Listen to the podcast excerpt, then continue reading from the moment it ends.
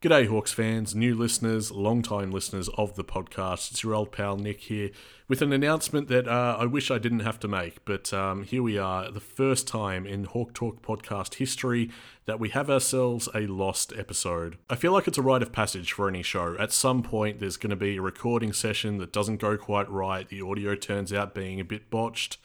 Um, and that's exactly what's happened here. First time in five years or so of doing the show, we have ourselves audio that we just can't release. It sounds terrible. It sounds like we're underwater. In fact, it sounds like this.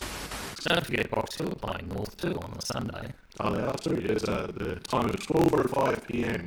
So, yeah, you get the idea. The audio is basically unlistenable, and we're not about to subject anyone to that. So, apologies to all our listeners out there. I know there are a lot of you that look forward to this show every single week, and you'd be disappointed that we don't have something new for you on this occasion. Uh, it's disappointing for us too. Obviously, this is a, a big passion project. It's just us two guys. It's our, our time and effort and our heart we put into this, and we manage our schedules and really pour everything we have into this podcast. And uh, yeah, to wind up with a lost episode, it's a bit gutting, but here we are. We just have to make the best of it and uh, reload and go again next week. While I'm announcing things, just a little bit more housekeeping. I wanted to mention that I will be live tweeting this weekend's game against North Melbourne at Hawk Talk Pod is where you want to head if you'd like to join me as the action unfolds. Okay, again, a little bit disappointing that we uh, can't bring you anything new this week, but the good news is we will definitely be back next week with a brand new episode, hopefully recapping the win over North Melbourne, fingers crossed.